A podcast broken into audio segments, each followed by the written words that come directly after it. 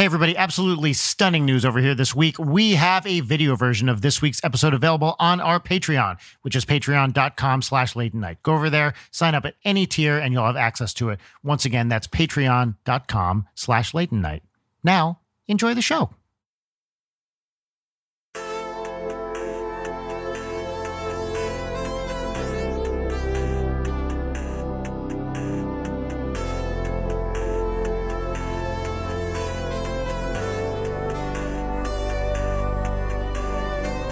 So remind me, Dan, where are you based? Calgary, Alberta. Calgary. Great. Did you grow up out there or, or you just find yeah, yourself I'm from there? Here. I'm from Cool. here. I've moved away a couple times and I always come back. Is the cold weather really just what keeps you there? Uh, no, no. The, uh, oh, I'm not a huge fan of the cold. Um, but you know, like my family's from here and I love this awful city. There's a great song by the band Los Campesinos Mhm. um, called The Fall of Home. It's very much sort of about the trend in the UK of like, there's so many problems in all of these small towns because everybody my age, all of the millennials, were like, hey, this place is kind of backwoods and homophobic and all of these other like issues. I'm just going to leave. And there, it's a complicated subject because you should, in fact, just like be allowed to and be like, it's not bad to just leave, but there's been a social consequence on these places that it's like there's been a drain of like people taking over. And so it's like, oh, so the support networks that were there, like the youth clubs, the Sure. you know school support uh, extracurricular activities you know kind of all of the other stuff like it's just falling apart because there's no like 30 year olds to run those things because they all Yeah. just up and and moved out and then you go back and y- you visit and it's like oh man home is such a garbage trash place that's dying i'm glad i left and so it's just it's a really kind of poignant song about the complicated consequences of these decisions on like the time scale of decades Yeah. I wonder at which point, because of price increases and cost of living in cities, does this trend? I mean, we've already seen this somewhat in, so we're, Leighton and I are both LA based. We have a ton of friends who have fled California, not because of they don't like the vibe, but because they just can't afford to live here anymore. The vibe is not affordable. Yeah. Yes. Or more accurately, it's not that they can't afford it. It's just you realize how much more you'd get if you were someplace that had less stuff. Yeah, it's like, all right, I need to move like an hour beyond even like Long Beach just in order to find something that I need to afford. If it's like, all right, it's already like an hour from like Central to Long Beach, Anaheim sort of radius. If I need to be another hour past that, I might as well be in Montana. Yes, totally. Like it's the same difference. You know, at a certain point, you're just away. And it's interesting to see this cascade of of cost of living. It starts in the big city, New York, LA, whatever. And then, you know, it was like Portland, Seattle. Okay. And Seattle Yeah. had Microsoft, et cetera. And now you're starting to see it in Bozeman and Boise in these kind of third tier cities where the okay, Portland was too expensive, so we're going to Boise. A couple friends of mine moved to Boise. All right, now Boise is getting too expensive, so it's it feels like there might be some reversal of this, hopefully coming, where these quote unquote smaller towns, which are still generally pretty big cities, you know, start to get these support structures back as their population increases, as people flee the more expensive places. Yeah, hopefully, ideally. I mean, the the worry is that people will move into these spaces, but they'll move in as basically like remote robots. Right, tourists. Yeah. yeah, Yeah, they won't set down roots. They won't integrate themselves into the community. So, like, just my neighborhood has like two halves to it. One is like the slightly older development, and then we've got like brand new development. And the brand new development has all been targeted at like tech workers, particularly like tech workers on visa, and just the difference in the two halves of the community in terms of like foot traffic and how the community has actually been designed. Calgary's already like terrible with the fact that it's so car centric, but then Mhm. this like new development, it's like cosplay. There's these um like water feature centerpieces that look like a park that you would want to like sit next to like oh like this little sort of artificial babbling brook this like nice fountain there's these good stones it is not actually like walkable at all like the grade of the actual like green space, it's just really awkward. You wouldn't want to actually like sit there. You wouldn't want to hang out there. You can't Uh-huh. toss a ball there.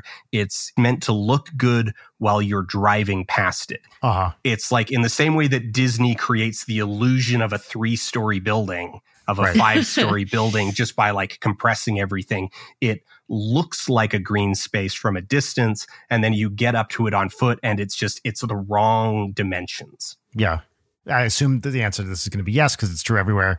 Has hipsterification set in?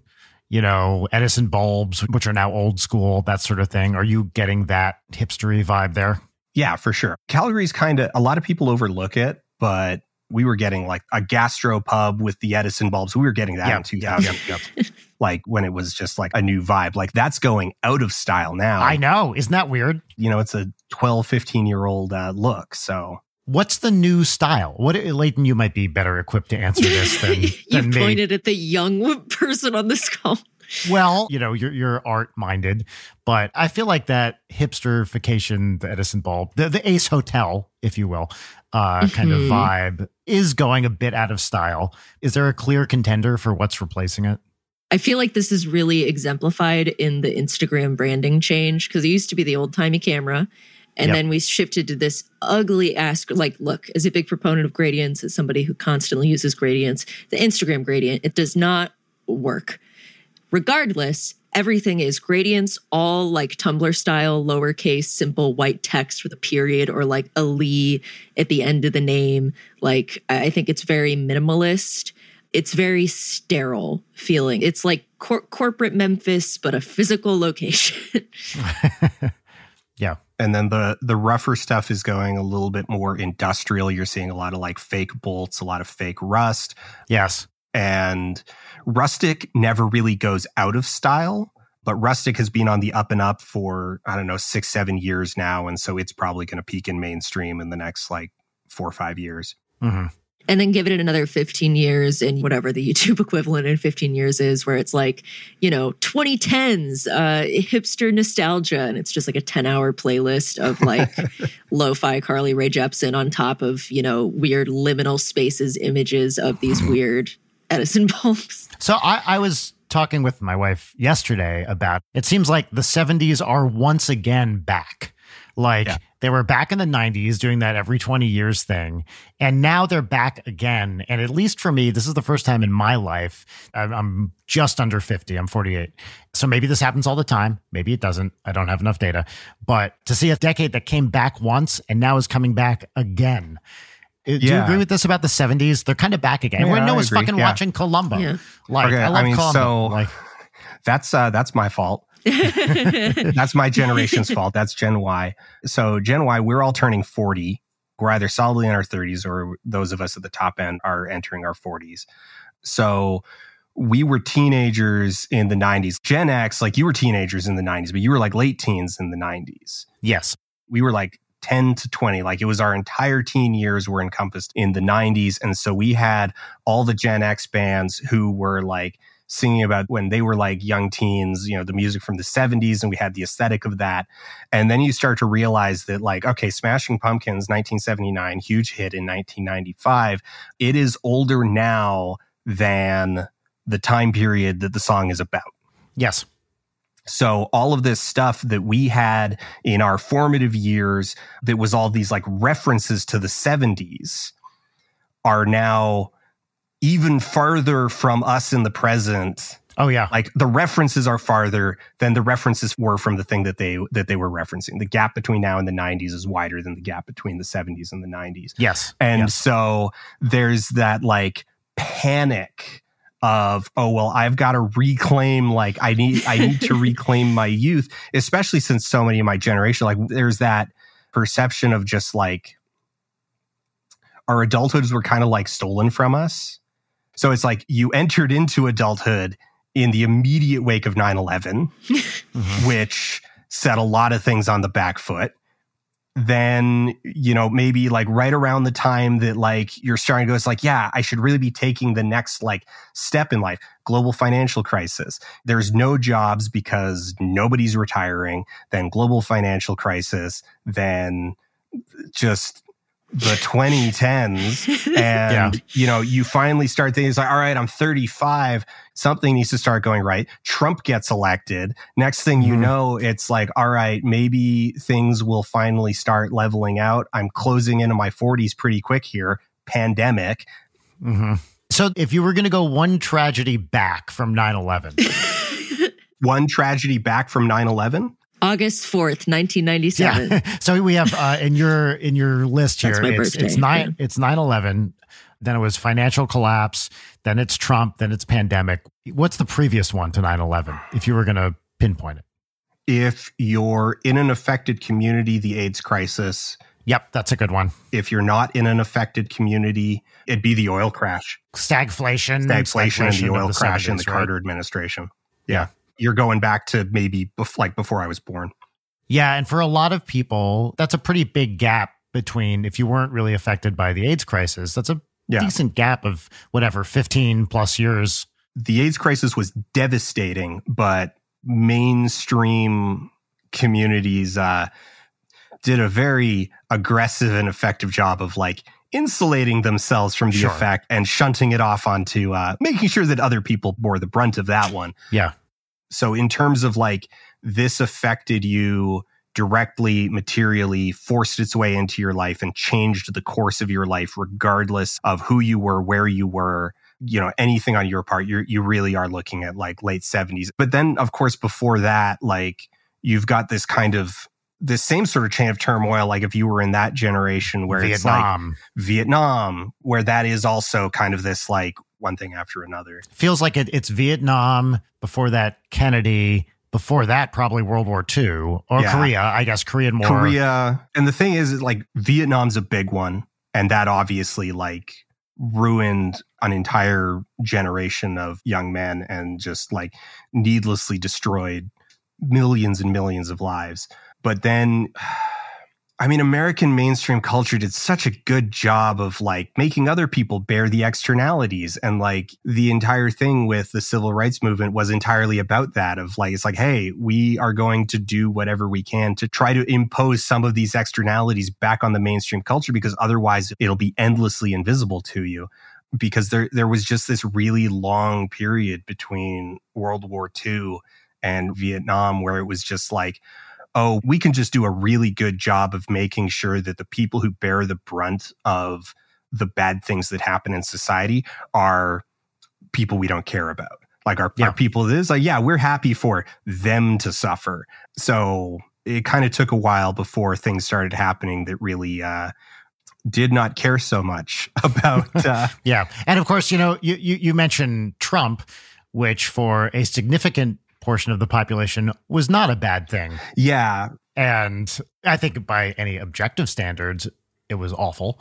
But there are a lot of people who are very happy about it, right? For people who were stoked, it's all of the issues that a Trump presidency brings is displaced on all the people that I don't like. So Yes, really, right. it's a win for me. The thing there is that you know it's very much like a minority inflicting their grievances on the rest of the world and if Right. they suffer in the process because the thing was is that like a trump presidency was objectively bad for a lot of trump supporters but they didn't care because that was the cost they were willing to pay to make other people suffer Because it felt like winning, right? Yeah. Yeah. That was more important. To turn it back to a slightly lighter a topic, to get back to the 70s thing.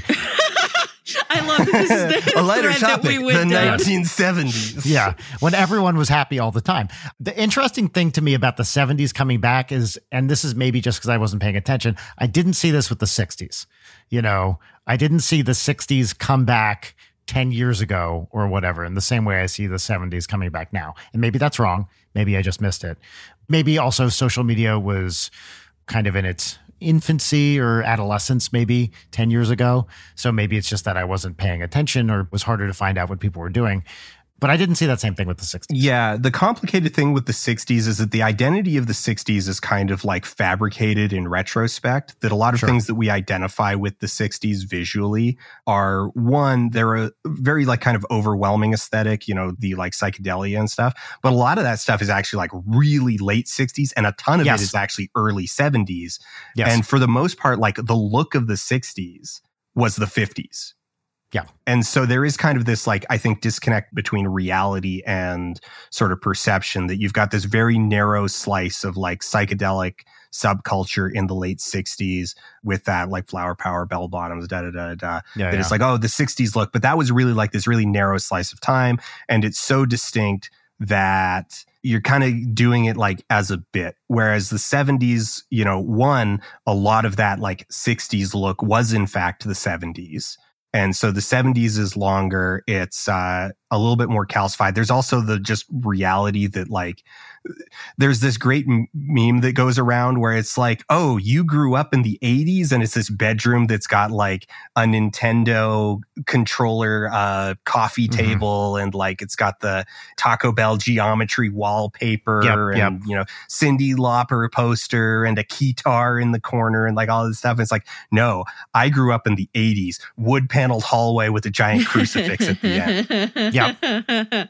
Because the things that really define a decade tend to be the things that were built the decade previously uh, Yeah. because because people build things and then they don't go away. Like that was robert moses's whole thing. It's like if you build a bridge it's really hard to take it down because people get used to it being there.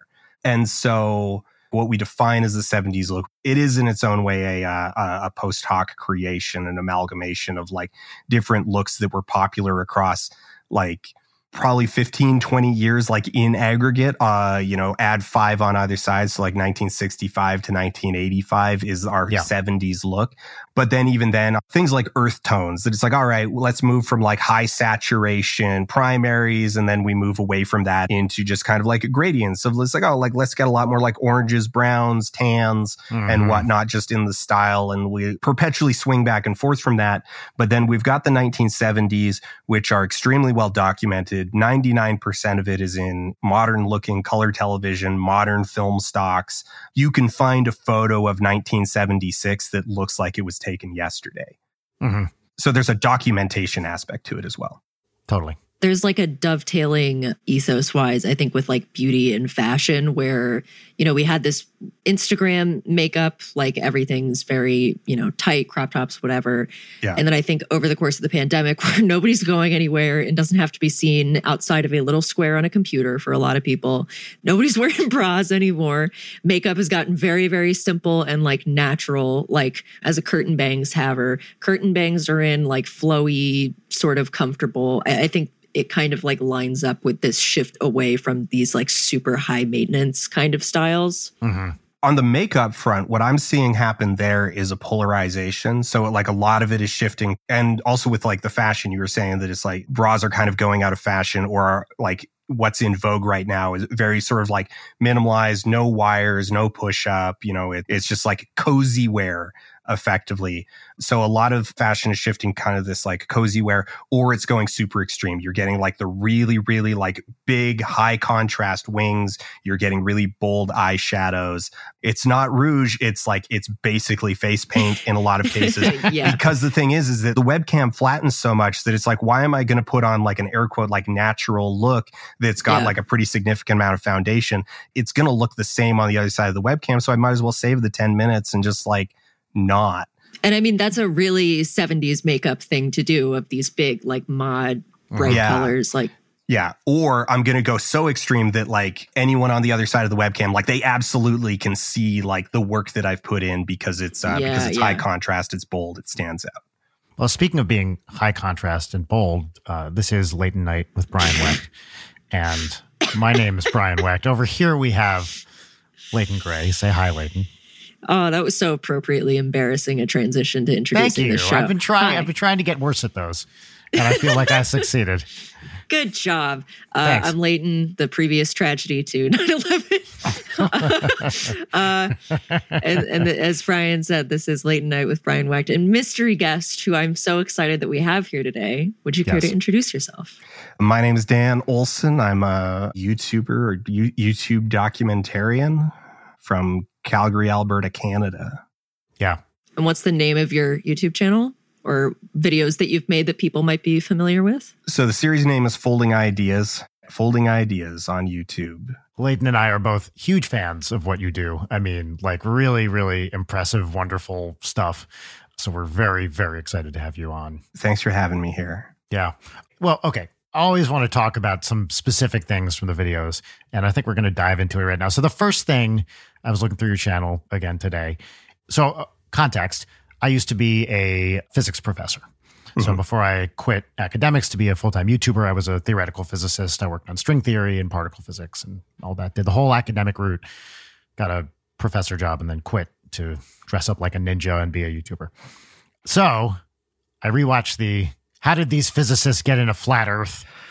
Uh, Yeah, or sorry, geocent- that. geocentric, not flat. Earth. It's Yeah. different. Sorry. Yeah. And first of all, one of my favorite things of that video was an omission, actually, where nobody is surprised that Michio Kaku was no, in this no movie. one. No one. And no. you didn't even re- you mentioned he was there and then spent no time on him because people are like No. that fucker will say anything. Yeah. So yeah. of course that makes sense. Michio Kaku, I was like, makes sense that he's there. Max Tegmark, unfortunately, it makes sense to there just because he's kind of Yeah. gullible.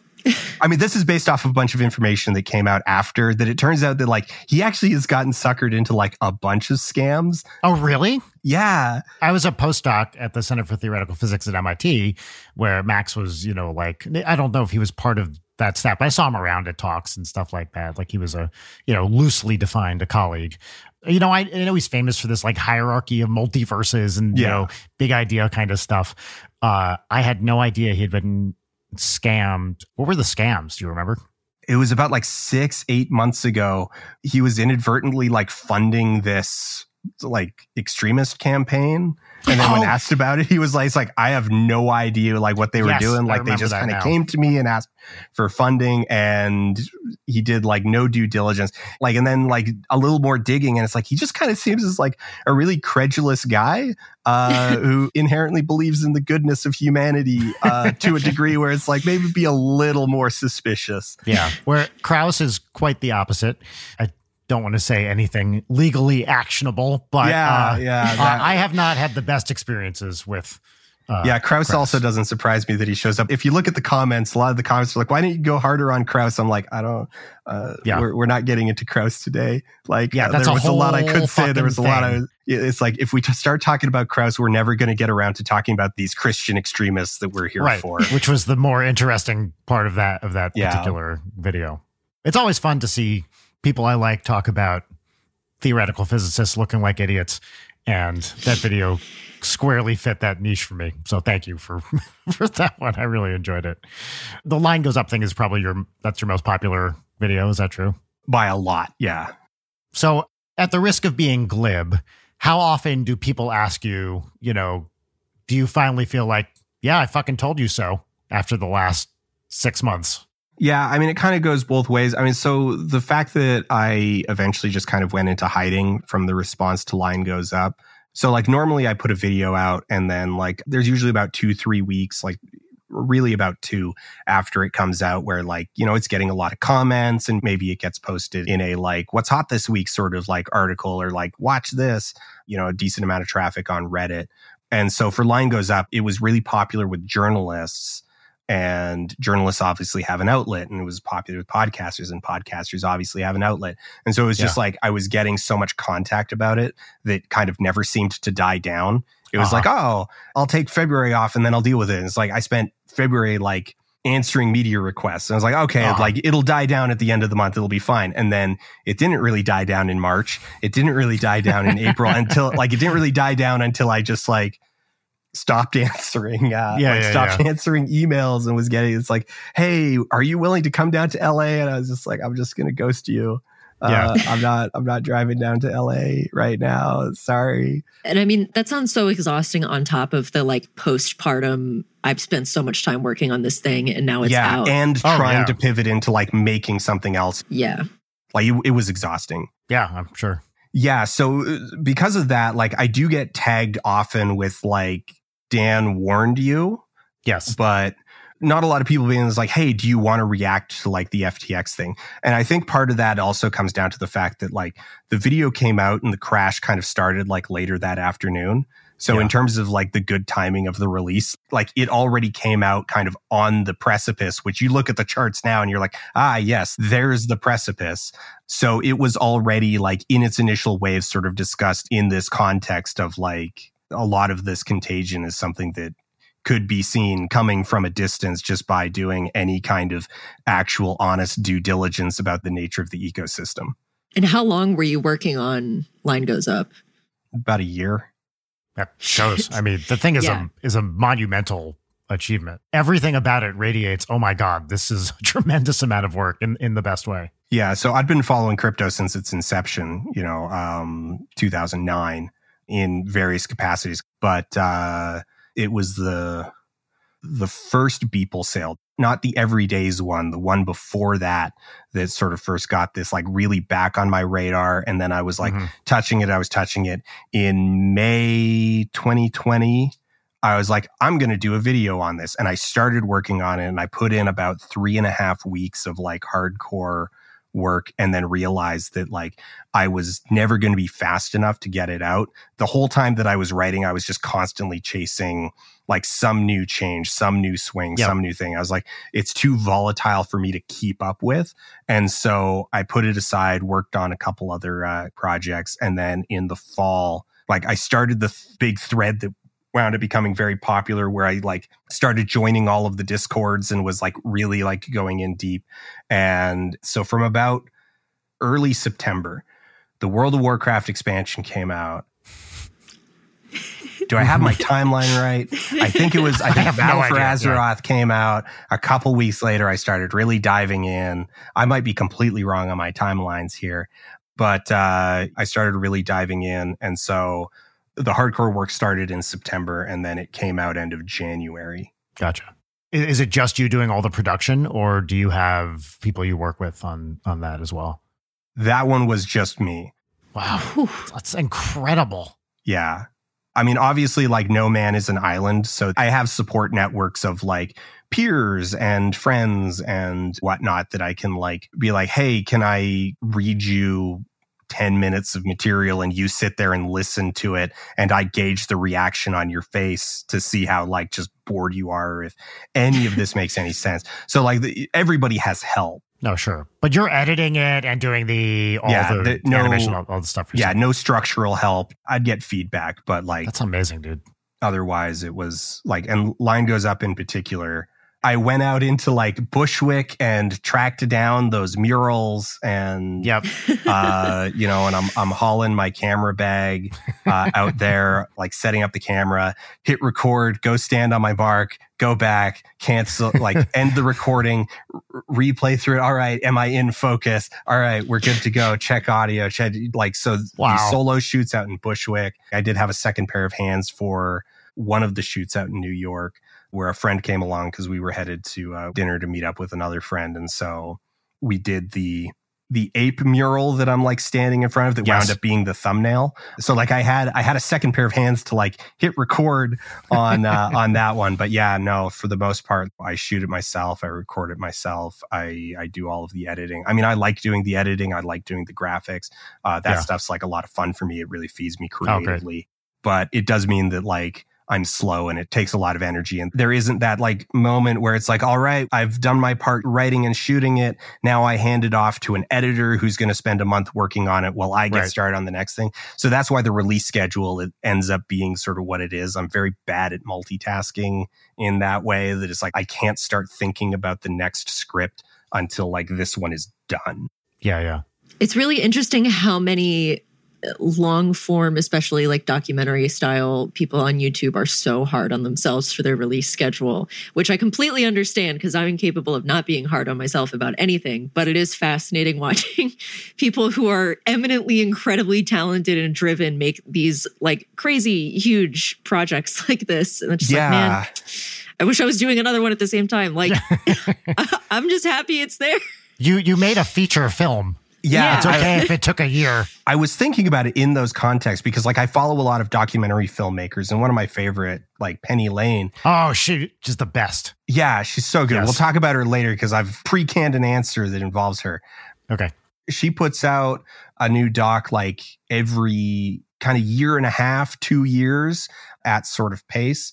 So there is this kind of thing where it's like, oh man, if I backed up a little bit, like if I involved just a few more people, upped my production value just one more step, like one more rung up the ladder, it's like you could back off and be it's like, oh man, like, yeah, we put out a documentary in 18 months. Like that was an insane production speed. It's like, oh, Yes. oh yeah, an hour and a half documentary in 18 months. That is actually like very normal. The fact that Yeah. you're cranking these things out in like two to five months is actually insane. Yes. Yeah.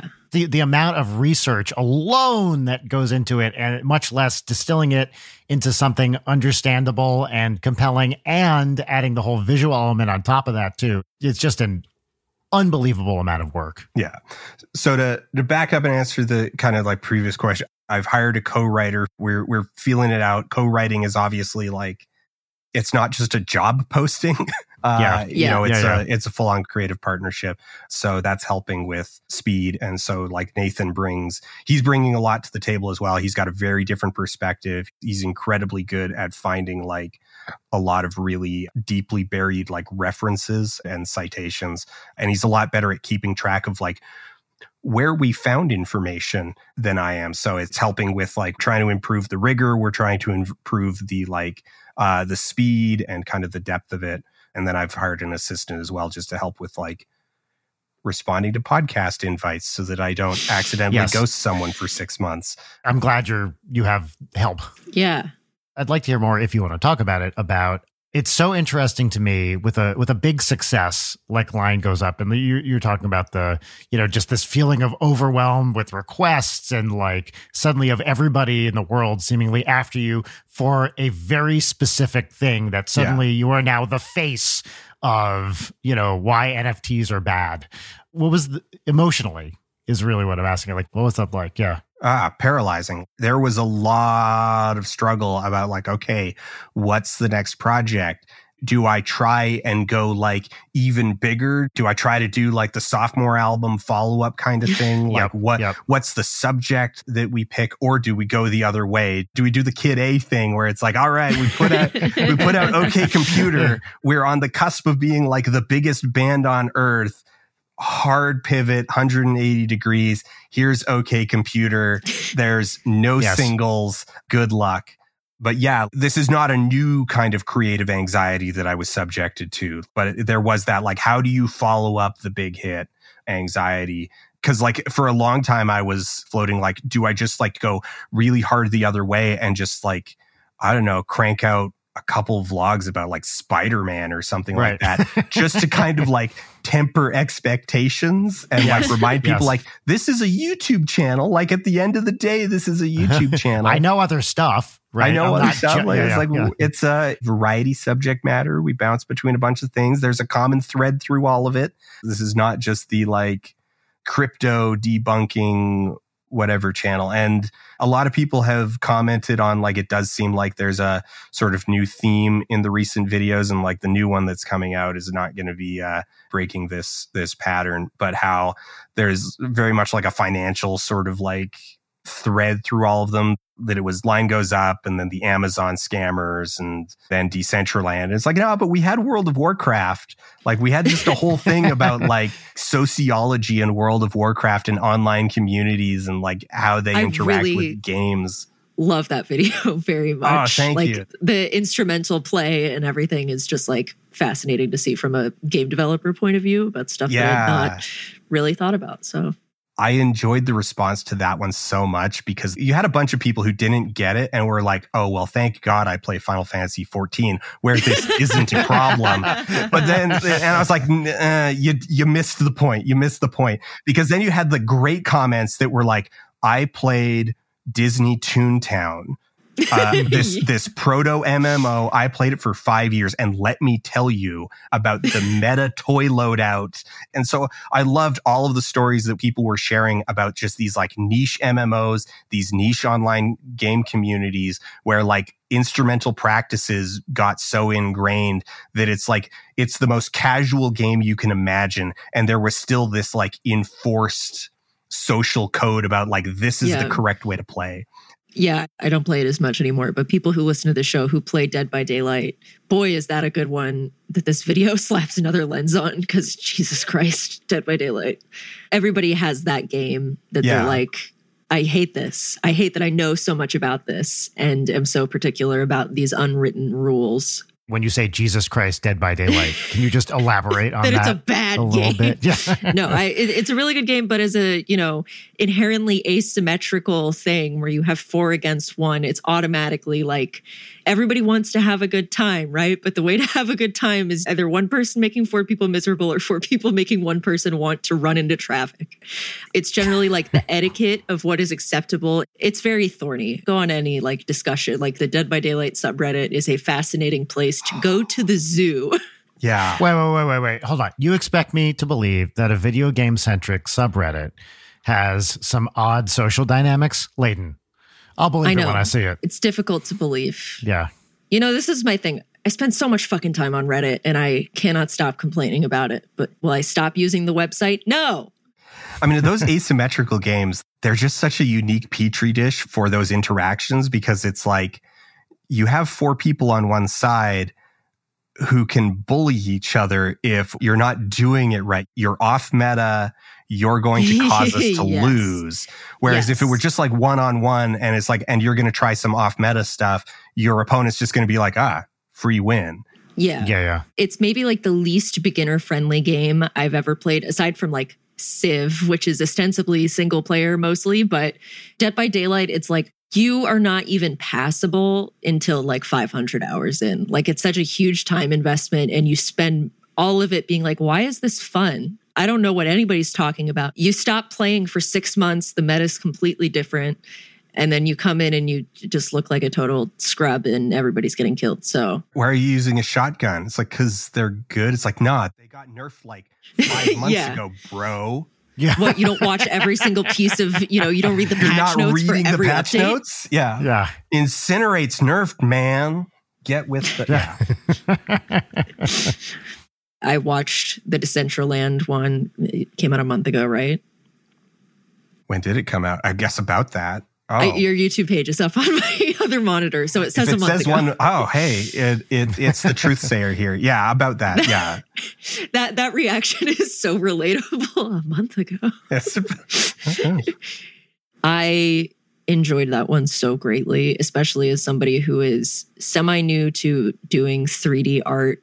Just incredibly funny to see this very highly valued. I mean, the reveal of the Lynch chocolate store experience after you set it up so well with their Oh. description of it. It's so fucking funny.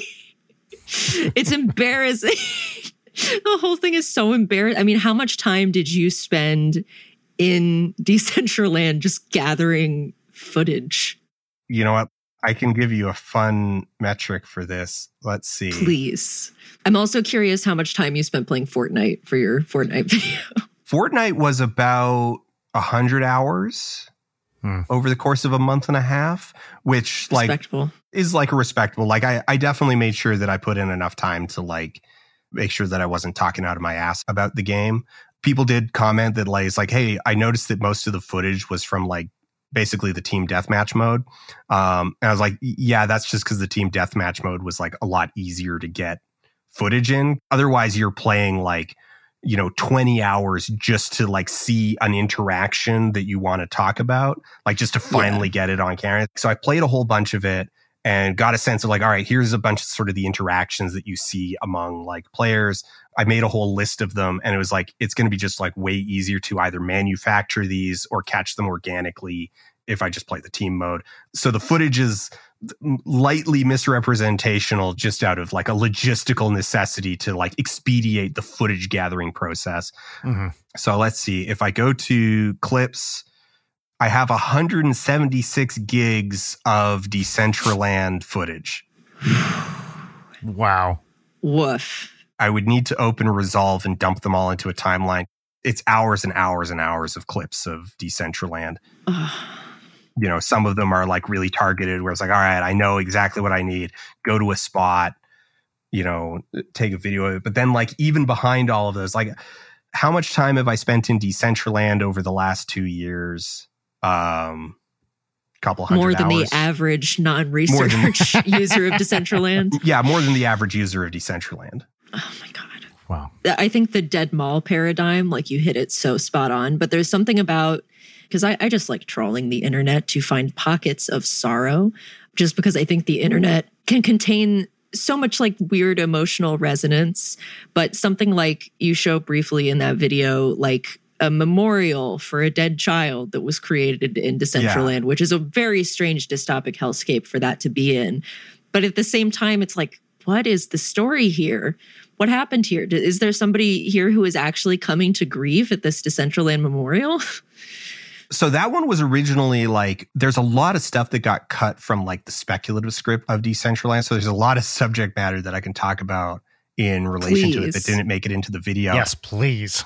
So the metaverse thing, one of the big things that we noticed is that very, very, very few, scant few of the people writing about the metaverse were actually engaging with like the implications of the metaverse and clearly had like very little historical knowledge of like the 3D web and what people have tried in the past and like why it did or didn't work.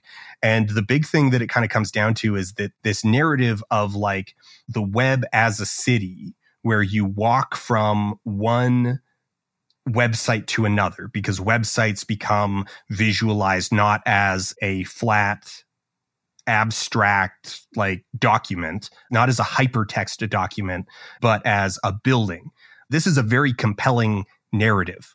You think about it and you go like, "Oh yeah, that would be cool." Like what if I like logged in to the web and it was this whole process of like putting on a headset and like down the light tunnel into the web. Yeah. And then, and then I'm just there in the web and it surrounds me. And if I want to go to domino's.com to order a pizza, I need to walk down the virtual street to the virtual Domino's and then like order the pizza there. Right. Yes. I'd like everything to take forever, please. Yeah. Really yeah. compelling in a book, really compelling in a movie, really compelling in any situation where that narrative can be culled and crafted and manipulated and smoothed over and there's no unexpected interactions like where it all just like it works because it's a story and it doesn't break because it's not actually a functioning machine underneath you know the the stairway in the back of the tanner's household doesn't go anywhere there is mm-hmm. no second floor the geometry doesn't need to make sense that narrative starts to fall apart when you see it actually in practice because it's like suddenly if you're a website that exists in a 3D space with neighbors, you now need to care about who your neighbors are. Maybe mm-hmm. you do not want your memorial website to be across the street from a virtual weed store. Maybe you don't want it to be right next to like the modern Mario house. One of a million Mario houses. Yeah. Yeah. So suddenly the idea of like that as a website, you now need to care about like who your neighbors are immediately reveals this massive flaw of like, if I'm a business, if I'm anyone who owns a website, why would I ever like willingly subject myself to that level of uncertainty and like lack of control? Where in the real world, if you're buying a business, you're you're setting up like a physical store location. You do care about who your neighbors are, obviously, and a lot of like work and effort and time and energy goes into like picking who goes into strip malls or whatever. But at the same time, like as you're making that decision, you can be like reasonably confident that what the space looks like is what it's going to look like five years from now, is what it's going to look like 10 years from now. It'll inevitably change over time, but it's going to change on a time scale that's like really slow and that you can respond to and maneuver around in a digital environment, your neighbors can just like sell and be replaced by a giant neon phallus like within mm-hmm. hours. The area around you can change so rapidly, you have no control over it. And that then introduces a completely unaddressed problem of hostile design. What, what happens when somebody buys one lot in view of the Samsung store that's just a lag machine? It's just a cube that's full of a million physics enabled bouncing cubes that it doesn't look like anything from the outside. All it does is ensure that anybody who walks into the vicinity of it, anybody whose computer starts loading it into memory, crashes. Because that's the thing that you can't do in real like if you try to do that in real life, if you purchase a plot of land in a commercial zone and you start just building something like offensive and disruptive, there are people who will come by and make you stop. Hmm They will shut off your electricity. They will I'm- I- evict aware. you. Yeah. Uh, you know, because they can come there. So if if you're then taking that and you're then like marrying it with this hyper libertarian idea of like my land, my rights, like, you know, I can do whatever I want with this land. No one else has any say over it. The best they can do is issue a like politely worded letter asking me to stop. There is by design no one with the power to turn my lag machine off. That's a massive barrier to adoption because everybody that you need to adopt into that is just going to look at that and be like, I'm not going to assume that level of risk over the environment that I'm going to engage with. Doesn't the whole thing just seem like an enormous pain in the ass, though?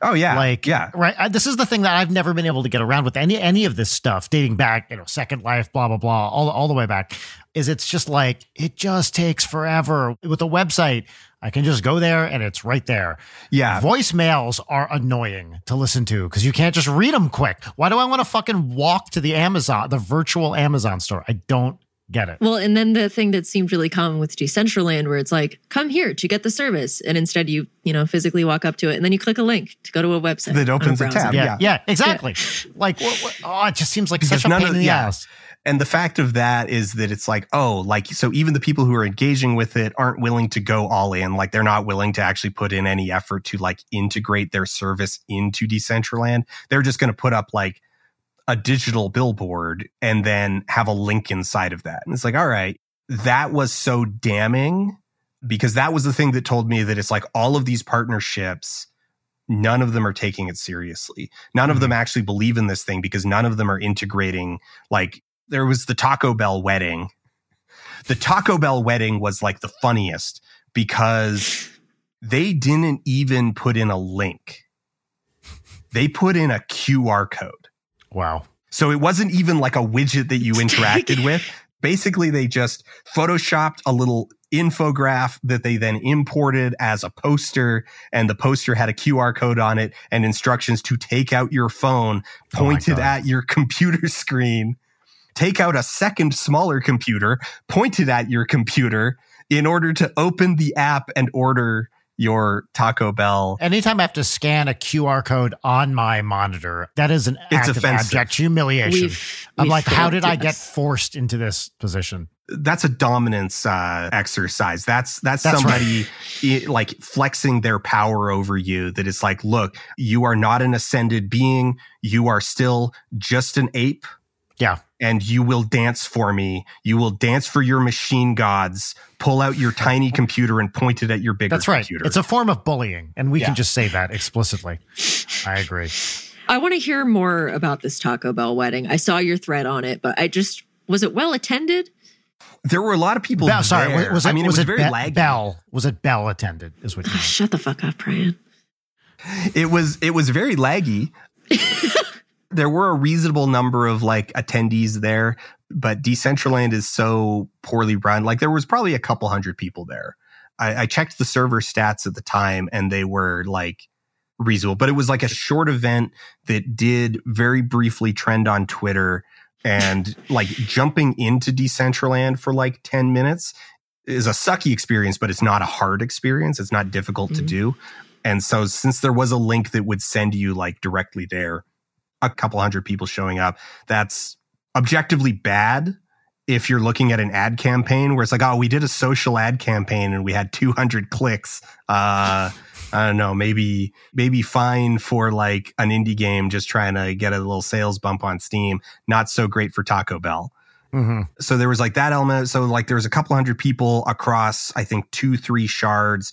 I think about 80 90 people in the in the primary shard which i joined and it was like basically unworkably uh laggy um and then the thing itself was like the disconnect okay okay have, have either of you attended an mmo wedding before I, I'm Nope. proud to say I have not.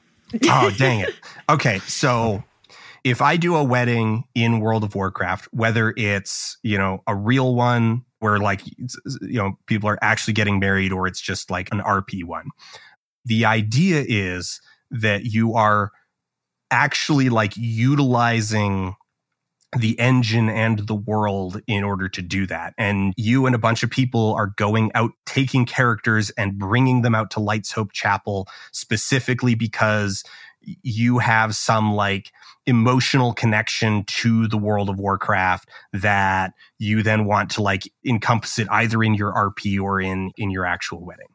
And so you'll see them happen. Final Fantasy 14 has like taken this to a whole nother, like they've straight up built mechanics to enable this. Uh, but the idea is that like you're doing it in world. So you like the one participant is on a character, the other participant is on another character, and they're using mm-hmm. like in-game chat to awesome. exchange their vows and you know they've got their cameras like pointed at, at each other and like they're they're moving around in world you got into the Taco Bell wedding. It was a pre-recorded video. Oh, it was it was no. a pre-recorded machinima. the ceremony itself was a pre-recorded machinima that fuck that, that with avatars looking like the bride and groom that I am reasonably certain was made for them. They have no connection to Decentraland at all. What the fuck? What is going on? They're not on? Decentraland users. So by the time I get in there, what you're actually watching is the bride and groom sitting in front of a webcam on a live stream on a virtual screen with this machinima of the ceremony looping in a picture in picture with then Kal Penn in another picture in picture, like interviewing them so this is the thing about Decentraland. Decentraland live events overwhelmingly don't happen inside Decentraland. You go somewhere in Decentraland and then you stand there and look at an embedded Twitch stream. If only there was some sort of way to have like a page with that, that you could put your videos or your text on that people could view as a you could maybe even optimize it so that like the social interaction element like chat is is like is given a reasonable amount of real estate and is convenient to use and so users can you know quickly like tag each other and maybe like move it into direct messaging if their interactions are taking up too much space and would make it easy to like moderate and you know maybe you could even have a whole bunch of special interactions like somebody could build a plugin so that if people start spamming emotes in chat like there's then a reactive element on the streamer side yeah like it's, it's yeah. wild the things you could theoretically do imagine if somebody built that can you imagine going to a like a destination wedding go, you fly out there, you put on your nice clothes. Yeah, and then somebody up, just rolls out a 60 Someone TV. rolls it. Yeah, then someone rolls out a card, shoves in a VHS. They're like, yeah, they got married a week ago. it's the real like teacher drank too much last night approach yeah. to getting married. Just yes, that's uh, right. wheel out the yeah. TV card. You know what? We weren't sure we could make it today, so we filmed the safety ceremony. Uh, turns out we're not really feeling it. Honeymoon started two days ago. Have fun. Yeah. By the way, it's Cash Bar. yeah, I mean that was kind of the vibe of it. Is it's like, oh, it's not actually happening in the space. It's not happening at all. It's happening in that physical space that we can see a video feed of. This is not the space that it's happening in. This is just a fancy looking theater to watch this embedded live stream. It, it, occurs to me that we should have set this up by explaining what the fuck the Taco Bell wedding even was. Uh, okay, so two venture capital ghouls from California signed up for a like so Taco Bell ran a promotional campaign for doing a stunt wedding. Now, this is not new for Taco Bell. Okay, let me back up even further. So, Taco Bell, um, ever since Demolition Man came out, they have mm-hmm. leaned like into the idea of like Taco Bell as an ironic venue. And yep. so they have one location in LA, the Cantina. It's yep. actually a very large location. It has a whole upper floor that's an event space. It's actually like a really nice place. And just sort of the one twist about it is it's got that like ironic, like, yeah, you went and got yeah. married like at Taco Bell. You had your like board of directors yearly meeting at Taco Bell. And it sounds funny to say like at Taco Bell, but really you had it in like kind of a, a nice event space and it was catered Yeah. by Taco Bell. But also like the cantina has no qualms about you getting like Lakai to cater into their space as well. Like it's just an event space. Just just real quick, I want to point out I'm looking at the website for the Taco Bell, the wedding package, which costs $777. Yeah. First thing on the list, things to know before you book. Weddings must be booked at least four hours prior to the ceremony.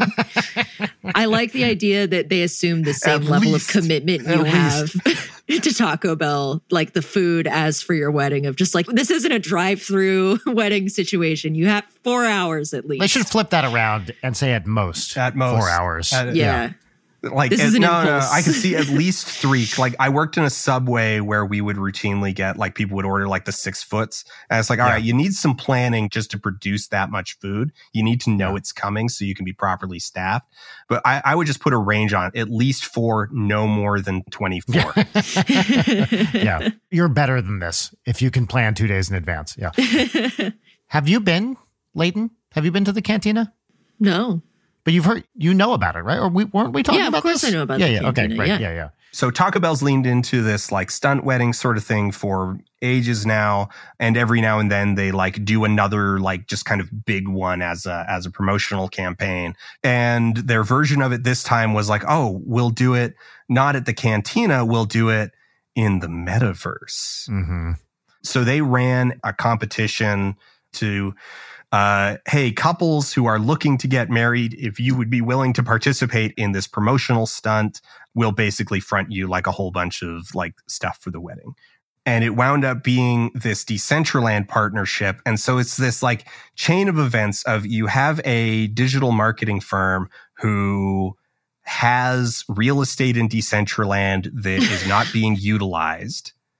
And so they go to one of their partners, Taco Bell, and are like, Hey, would you be interested in doing some kind of like Taco Bell, you know, promotional stunt utilizing our digital assets? And we'll we'll arrange for somebody to like build the models and all of that and whatnot. You just need to handle kind of like the Taco Bell branding side of things. You need to sign off on like scope and da da da da da da. Yeah. And Taco Bell says fine. So they run the thing to find a couple willing to actually get married in this. And the winners of that campaign kind of just happen to be social media famous venture capital ghouls.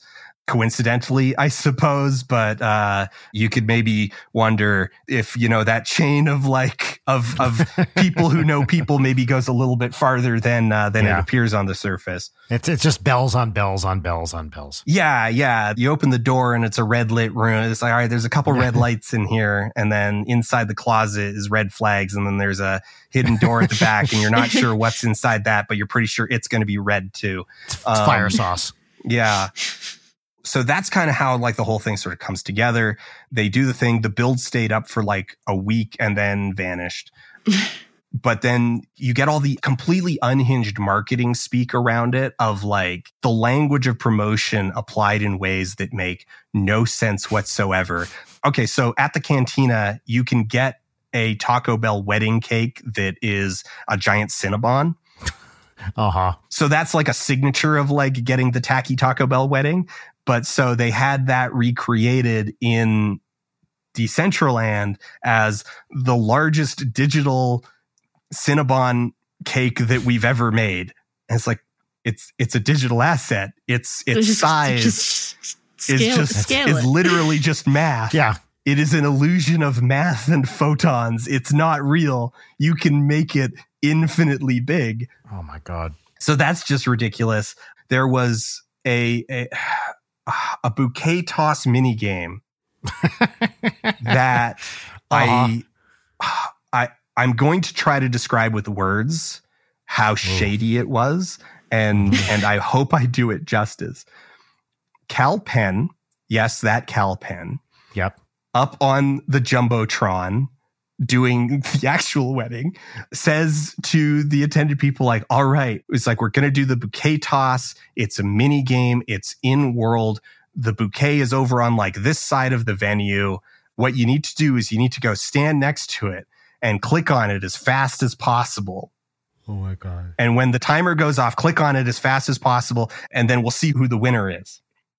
And then one, remember there's up to 11 different shards that this all exists on. Because some of the shards were like, there was like one, two people in. So there's certainly someone who's in a shard completely alone attending mm-hmm. this metaverse wedding. But so the one that I was in, the busy one, a whole bunch of people go and like pile around the bouquet. So I'm sitting there, I'm like, I play a lot of idle games. And so I have an auto clicker installed and ready to go. And I have a shortcut for it on my Stream Deck. Nice. What do you think the input limit is for Decentraland? 60 clicks a second, 120? Let's find out. So I just like fire my auto clicker and like nothing happens. Really? So I'm standing next to it, clicking 120 times a second.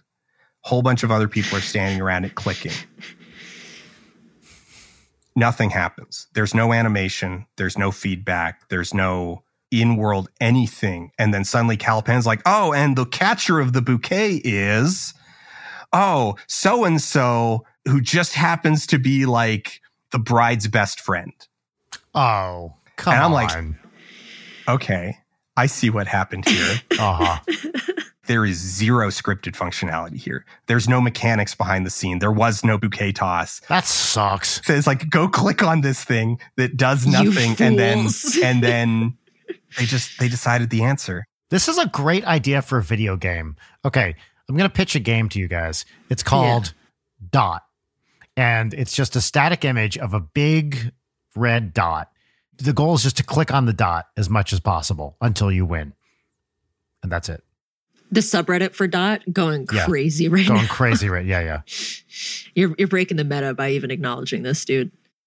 All right. So we're going to move on to uh, segments right now. I would love to literally spend an hour more talking about the Taco Bell Yeah. wedding. I'm sure this is just the tip of the gordita, what we've heard so far, but I'm sure I'm sure there's more to explore here. But we do have to move on.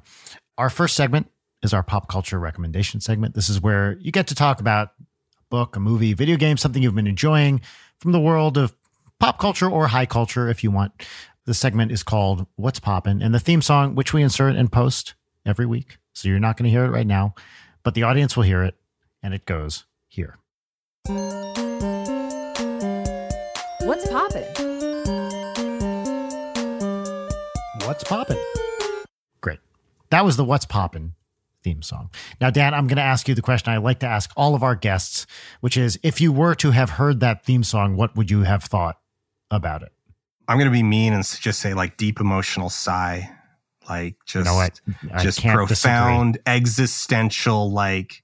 Oh, I like why this. did I agree to any of this? As an artist, all I hope is to make people feel something, and I can't control what other people feel. So the fact that that affected you in any way, I'm going to chalk it up as a win for me. Nah, you do good work. Don't. Thank you. Thank you. Wow. Leighton, what's popping? I immediately cave. I cave under. I I would do can't. the I exact can't even same do and it you as had an such act. positive reception from yes, him too. too. What's popping for me, just really short, it's a YouTube video called Hieronymus Bosch Butt Music. And you know, there's the the triptych Hieronymus Bosch painting Garden of Earthly Delights. Yes, of course. You got the little Bosch guys chilling out. Yeah, yeah. The in the in the hell section, there's music on a guy's ass, and somebody transcribed and played it, and it's beautiful. It is a Uh-huh. really touching and gorgeous piece of music. So Hieronymus Bosch butt music, that's what's popping for me. That's great. See, Brian, when when you said but, I was like Hieronymus Bosch, comma B U T music. Oh, That it's like oh But we music. we have like expressed Garden of Earthly Delights in music. This is far better. The fact that it's like no, this is the music that Bosch painted onto the ass of Yeah. a man in hell. I also found there's like a big interactive, like super high definition version of that triptych Yeah. that like they did Foley for. And so when you move around, it's just like a bunch of weird collections of Foley and it's really cute. yeah, because the actual piece is huge, isn't it? It's like six feet tall.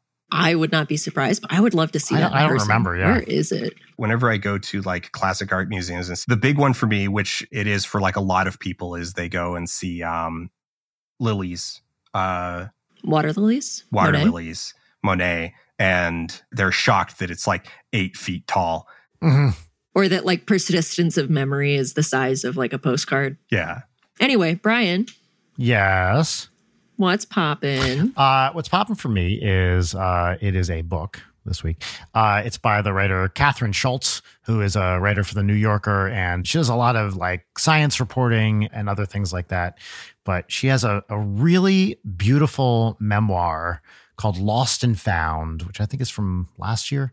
And it is about the death of her father and then her finding the woman that would become her future wife. And it's got three sections lost, found, and and. And her writing is incredible. Like she describes her father glowing isn't the right word. He just comes to life in a way that it's like this man rules everything about him and describing how she's dealing with grief and the process of grief and then kind of coming out of that and and all that. I couldn't recommend it more highly. I love her writing even independent of this. She has a really great essay actually about what an asshole Thoreau is, which is really worth reading. It's from probably five, ten years ago. I can't even remember, but it's it's very, very funny. She does very deadpan like humor well. And she has a great essay on Thoreau and just what total dickbag the guy was. Kind of a misanthropic, you know, jerk. But the book that I'm talking about now is much more heartfelt. It's not really arch. It is funny in kind of a little bit of a gallows humor sort of way. But I love the book and I can't recommend this book or her or her writing more more highly. Sick. Yeah. All right, Dan, what's poppin'? Uh, what's poppin'? A documentary from uh, 2016, 2017. I forget the date off the top of my head, but it's called Nuts. So callback. Oh, Directed by Penny Lane. It is a fantastic animated documentary based on the biography of John Romulus Brinkley, who was a doctor at the dawn of radio who is inadvertently responsible for so so much of the way that the modern world is currently organized vis-a-vis media. So it's based on this contemporary biography of john romulus brinkley who was this doctor who could cure impotence. He, he had this method for curing impotence by placing a biopsy of a goat testicle into the patient and the twist is that the biography that the that the documentary is based off of is completely fraudulent. Awesome. That Brinkley was in fact a quack. He wasn't even a doctor, but the way that Penny unfolds this story very gradually by first taking Brinkley at his own word because it turns out that the biography was in fact like it's independently written but it was commissioned and basically written by by him Mhm. and then cleaned up by an author it's a glowing hagiography of of the man signed off by himself and just straight propaganda so the way that it works through like starting with the story that Brinkley approved of for himself the myth that he told about himself and then building up into the actual like reality. And so there's this turning point like in the third act of the documentary where it moves into like the lawsuits where this whole media empire that he had built just like falls apart because none of his cures work. He was in fact like operating intoxicated and has killed people Oh my god. on the operating table. And like many of the things that he's selling in the best case scenarios are basically just water and in the worst case scenarios are like poisonous or toxic. And so there's this like decades long trail of bodies behind him and just the way that the story is unfolded. So I, i'm kind of like air quote giving away the the ending because for people who are fans of like podcasts and movies about quack doctors in particular brinkley is a very well-known figure. So the fact that he's a quack mm. and the fact that he's like a fraud is not like hidden information but so just the way that the story is told by alternating like gradually between these two different versions of it is just an absolute like masterclass in documentary work and in addressing like the fact that documentary always imposes a lens on the material. So it's as much a documentary about the craft of documentary as it is about like uh, Brinkley himself and about the way that like what is truth and who gets the privilege of like shaping truth. Because he was in the day like a very powerful man. He was extremely wealthy. He owned one of the most popular radio stations in america you know this this independent radio station down in Texas that was like competitive with uh, ABC up in the Northeast, and like you know people could hear it as far away as Michigan.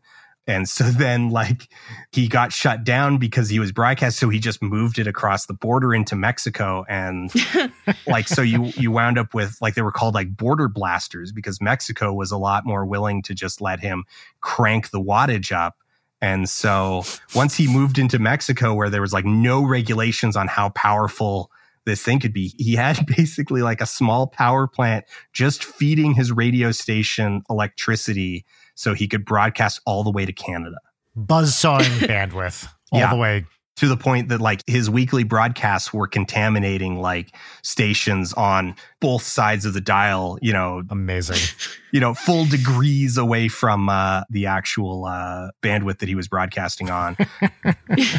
so, like everything from like broadcast regulations to medical regulations to medical licensing to just really like so much about the way that the modern world works was dictated by this one guy just pushing every boundary he could in order to make fabulous amounts of money selling people fake cures.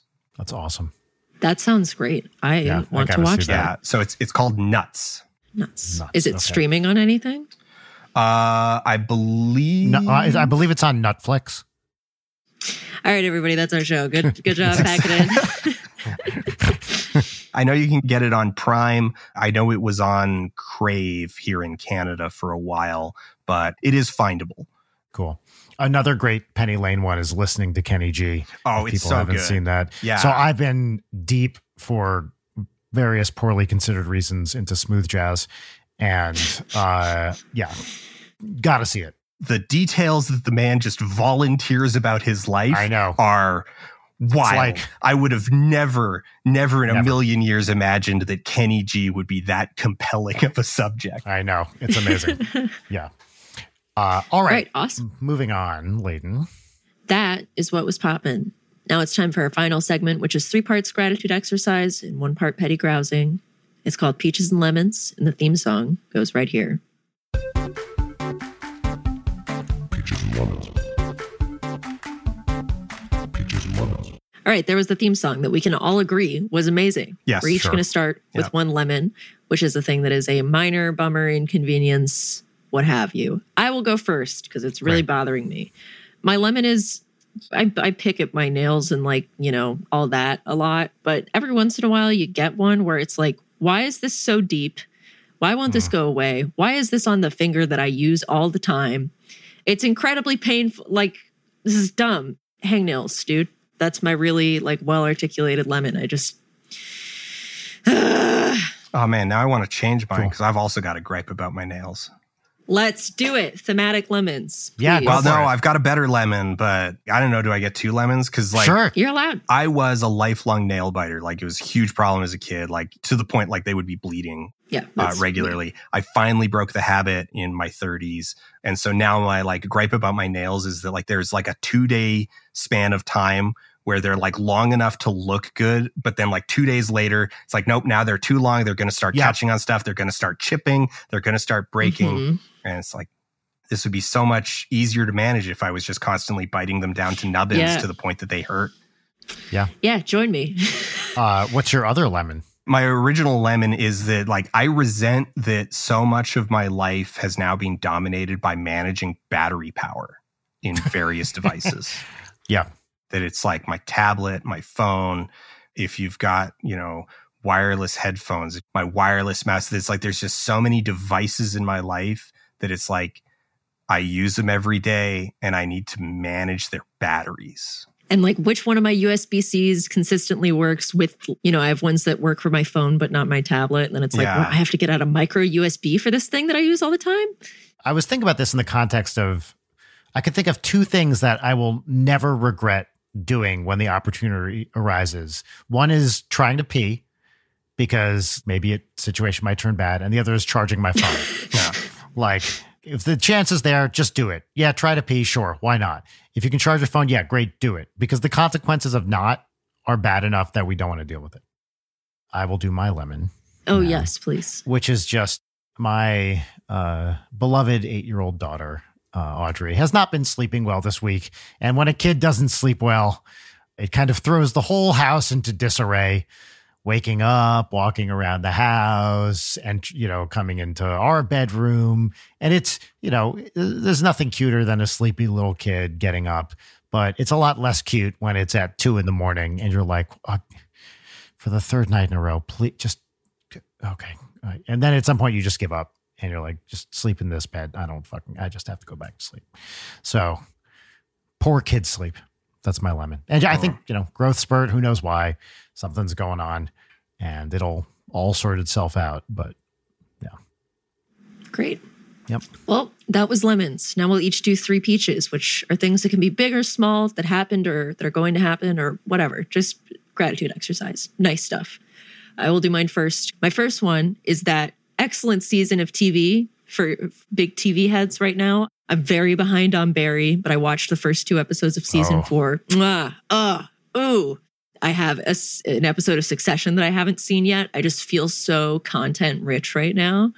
My second one is that I've just been like doing way more 3D stuff. Like I finally feel like I've reached a new level of proficiency with Blender where I feel like way more confident with it. And I've just been making scenes that are like of a much bigger scale than I have been. And it's a lot easier and like more satisfying. I don't know. Creatively fulfilling. It's nice. My third peach is just Tom Kha Gai, the soup. oh, It hits Sure. every single time. It hits and is the most delicious thing in the world. I thought that was a YouTuber for a second, Tomka guy. Tom and I was Kagai, like, yeah. who's that? Oh, no, Tomka guy. Yeah, got it. Yeah, like in my top three liquids of all time. uh, Great. miso soup is also in that top three. Uh, I don't and I'll wanna leave hear the the others. third one up for Yes, great, yeah. speculation. uh, all right, somebody else do their peaches. Dan. What are some peaches right now? I've been putting a lot of conscious effort into improving as a producer. And I mean that in like the role sense of like managing a project holistically.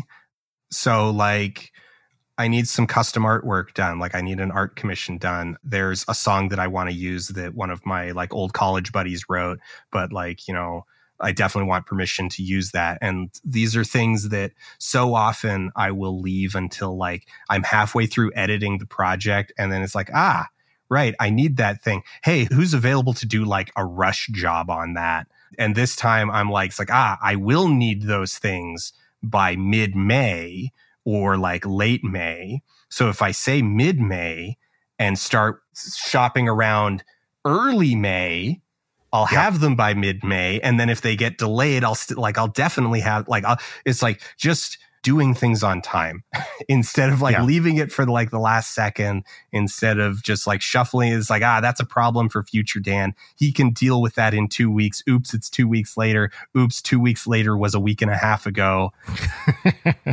so just trying to do a better job of like thinking ahead on a project and like managing the project as a whole. That's a peach in my life right now. Um, smoked Gouda, Hell yeah. like get a big box of just like cheap crackers, but a nice smoked Gouda. You cut it into like just little, little chunks. Great snack hits like any time of day. Have you had okay, this is the name of the cheese, OG Cristal.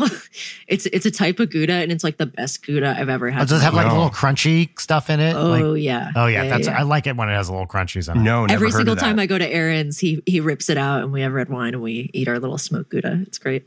I, I got to check for that next time. Uh, next time I'm down there. Let's see a third one. I'm going to do the just like things that are in my line of sight thing. Great. This plushed animal from a video game I love. Uh, this is Wow. some merch I bought recently, and it arrived a little while ago, and it is very adorable. What, what's it from? Oxygen not included. It's one of the games made by Klei. They also make like Don't Starve and uh, oh, gotcha. Cool. and a Oh, couple yeah. other things. So it's their colony sim game. I've got I don't know like twenty one hundred hours in it over Mhm. it, Nice. over the course of the pandemic. So it's in my line of sight. It's here. I like it. It also uh, oh God. wow. they put a custom designed farter into it. That's great. Honestly, more plush toys should have fart boxes in them. Why don't they? Writing down the word fart box.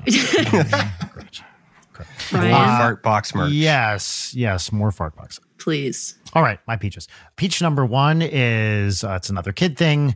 She had her first piano recital Nice. and did a great job, and it was it was awesome.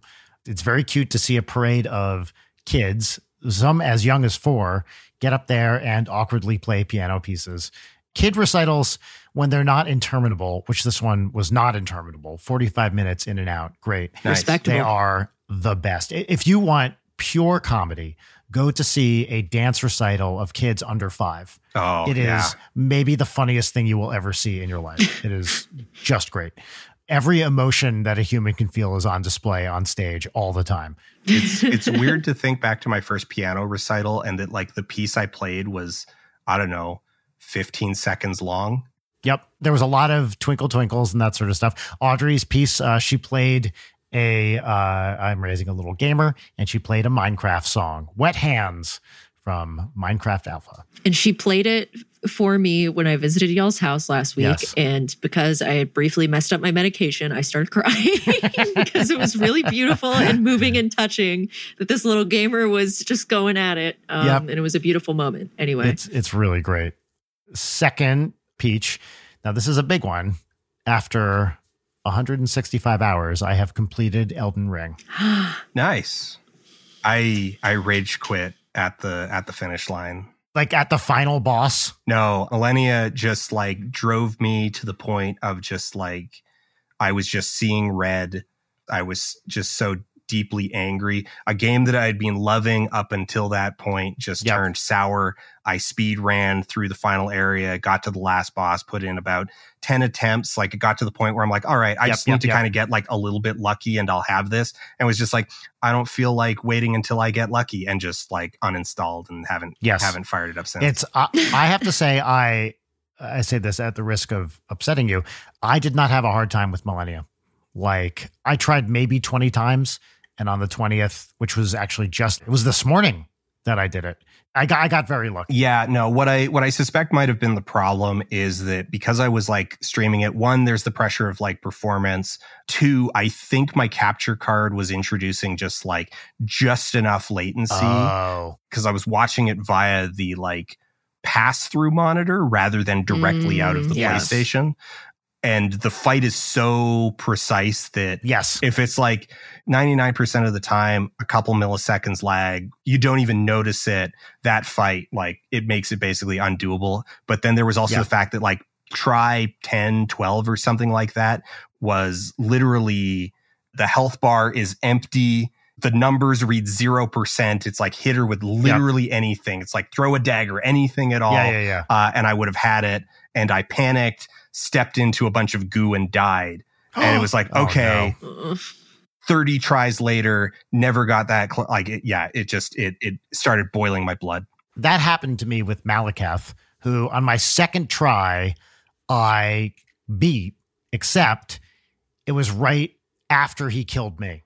And then I had to do it 50 more times to beat him. which one was maliketh He pulls the giant death sword from his hand. He's in Crumbling Farum, Azula. He's he has this like triple slash. I, I don't remember the lore of the game well enough, but it, it's it's it's a late game boss right before the Erd tree gets set on fire. sure It's it's the last required boss fight before the final one, I believe. before you go into the into the crumbling city No, it's in the Crumbling City. It's the guy oh you go oh, right up, the, okay up the big bridge and he's in the thing. So there's a site of grace below a bridge, and you walk up. You can go either up or down. You go up, and there's like a kind of coliseum thing. There's a two phase thing. He's the death root guy. oh oh he's the the wandering prophet that you find the beast prophet Yes, I think that's right. I can't keep track of who anybody is because also all their names start with M, yeah and it's like M A L something. That drove me nuts. he was that the, one. he was the one where i was like uh i bailed on that so i don't know if he was the end boss or like it was like okay this is pretty obviously like the end of the game but yeah the big coliseum were there two bosses in there like are both of the bosses in that coliseum oh, there's one below that, the Godskin duo, the godskin duo took, really, the really godskin annoying. duo one shot Yeah. Oh wow. Okay. That that one took me a while. My build was um, cancer to them. Oh, that's great. I just happened to have a build that was extremely strong against them, and I had fought so many of them. Yeah. It did take me two attempts because I rolled into a wall and, and ate something on Mhm. on one of them. But yeah, that took two tries. Then Yeah. you go, yeah, you work your way up. You get into the big Coliseum. Uh, Yes, that's the one I'm Dogman. Two Phase. That's the guy I'm talking about. Yeah, I had his number, but I was too pissed off.